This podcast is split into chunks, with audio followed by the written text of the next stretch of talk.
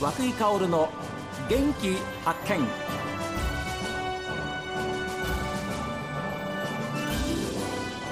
こんにちは和久井薫です。和久井薫の元気発見。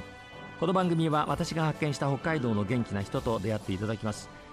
え今日はですねちょっと前半またリスナーの皆さんからのお話をご紹介しようと思うんですがなぜかですね就活それから相続セミナーこのお話がちょっと多いですね。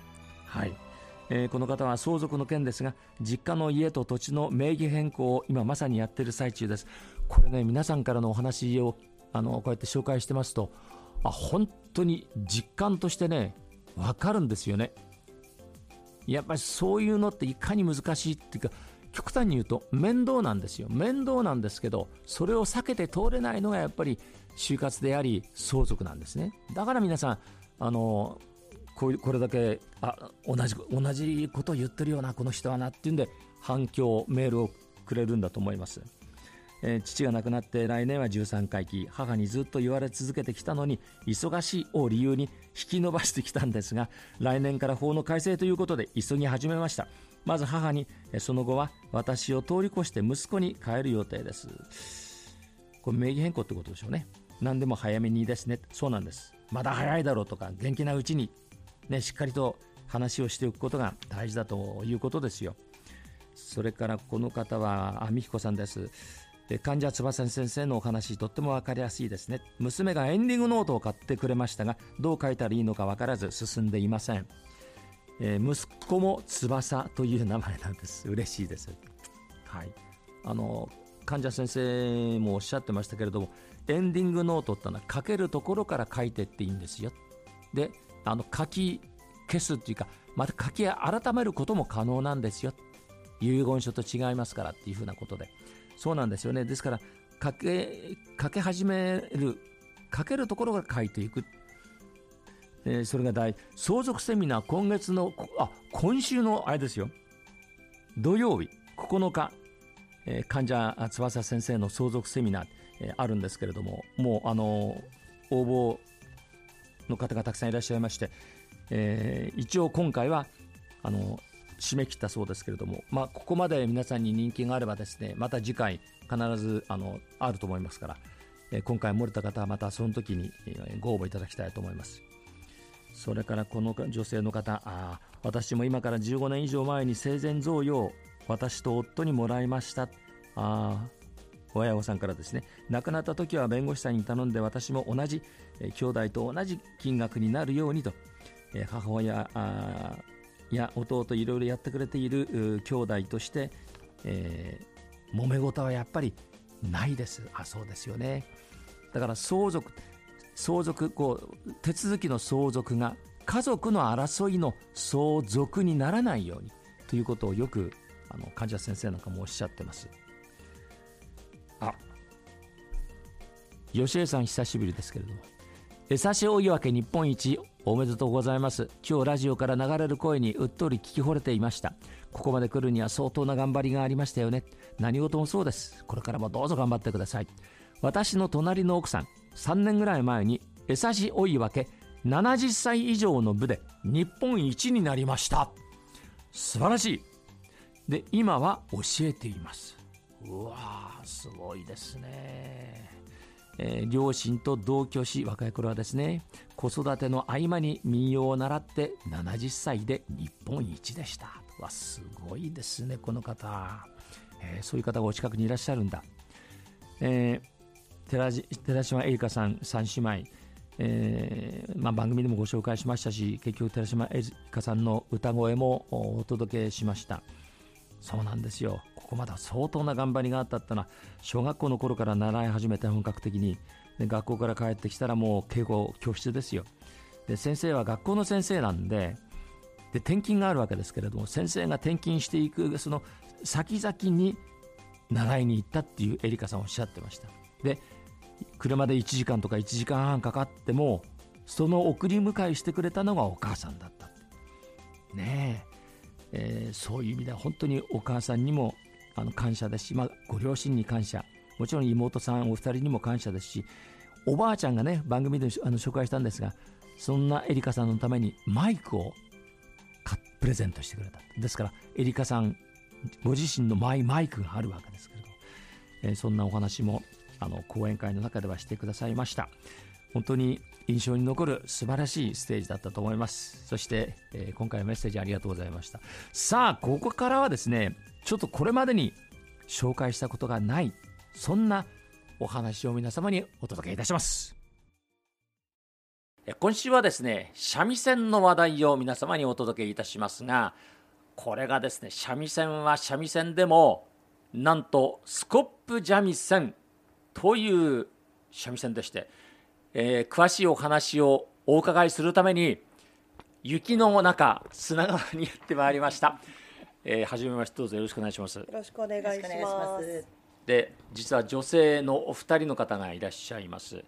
えちょっとお名前だけご紹介させてください、えー佐賀美香さんそして沢渡真理子さんはいでいらっしゃいます、えーありがとうございました。どうぞよろしくお願いいたします。ます。スコップ三味線ですじゃあスコップ三味線って、まあ、ラジオをお聞きの方聞いてですねあ、まあ、三味線なんだろうということは分かると思うんですが佐賀さんはい。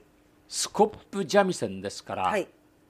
当然これあのスコップでいいんですね？スコップなんです。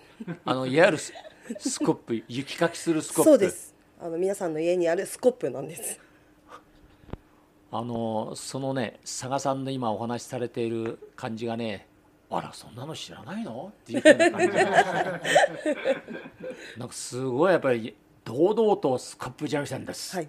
という相当キャリアお持ちですねじゃあ。あーでも私たち始めたの12月。12月。去年の12月から。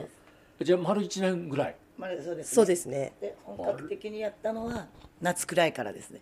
で今ですね、はいあの相模香さんのお隣にいらっしゃるのがえー沢渡真理子さんでいらっしゃいまして、はい。えーお二人のご関係っていうのはどういう間柄ですか、本当に飲み友達そうです。そこから始まりました。たあそうだろうなと思ってましたけれどあじゃあお二人で始まっえお二人お二人で一緒にやってらっしゃるの？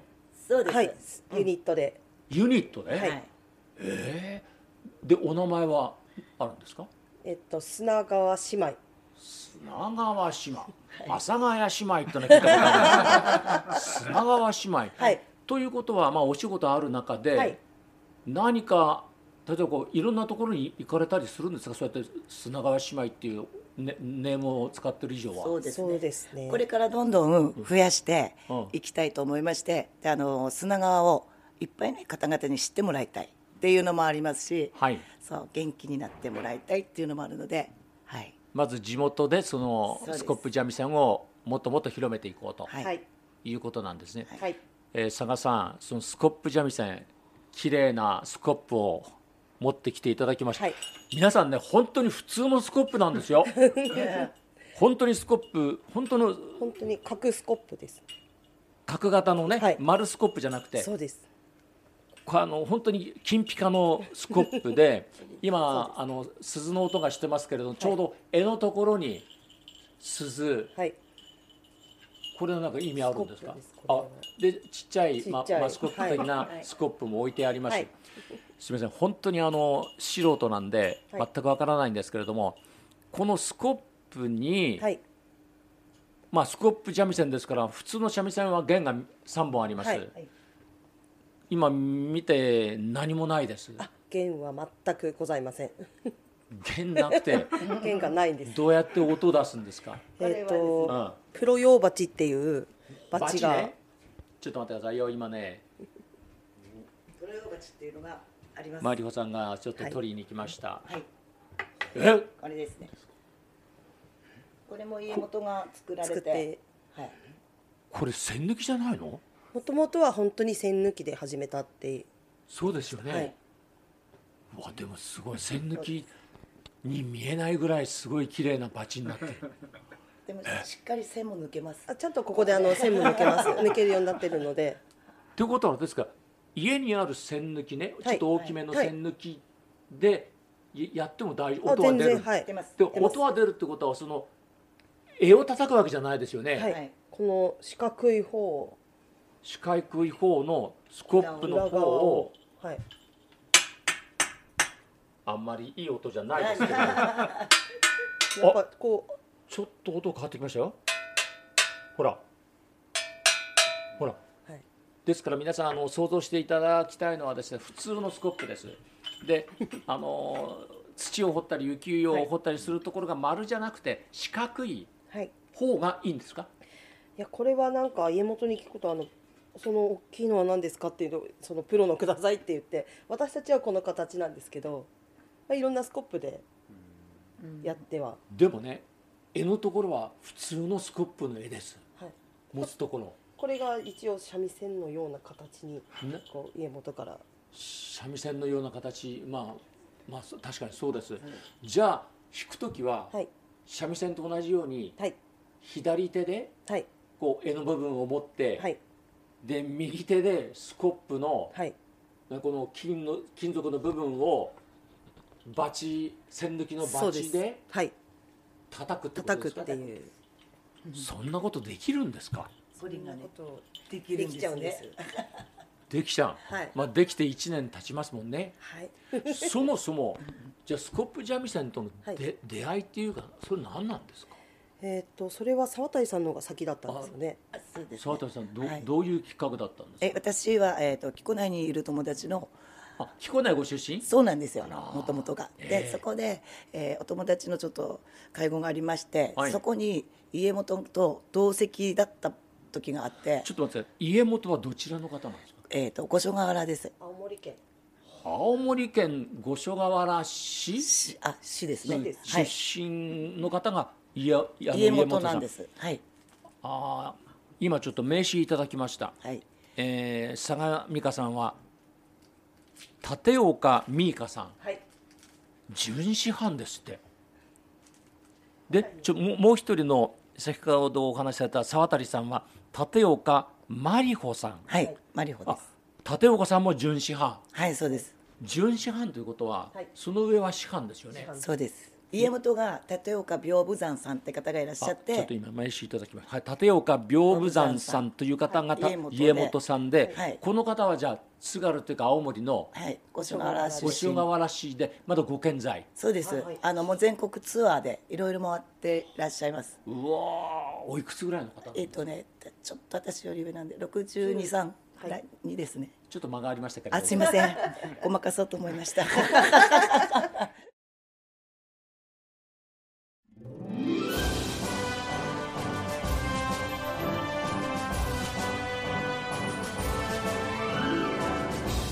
砂川姉妹のお二人はですねもう家元から準師範という肩書きをもらっている。この準師範という肩書きをもらっている方はですねスコップ三味線では全国に10人ぐらいしかいらっしゃらないんだそうですよ。で津軽スコップ三味線これ特許を取って商標登録もしてるって言うんですよ。いやすごいで、まあ、手軽にできるというところなんでこれどんどん広まっていったらいいなというふうに思いますね。この話の続きはまた明日です。お昼12時40分に元気にお会いしましょう。元気発見。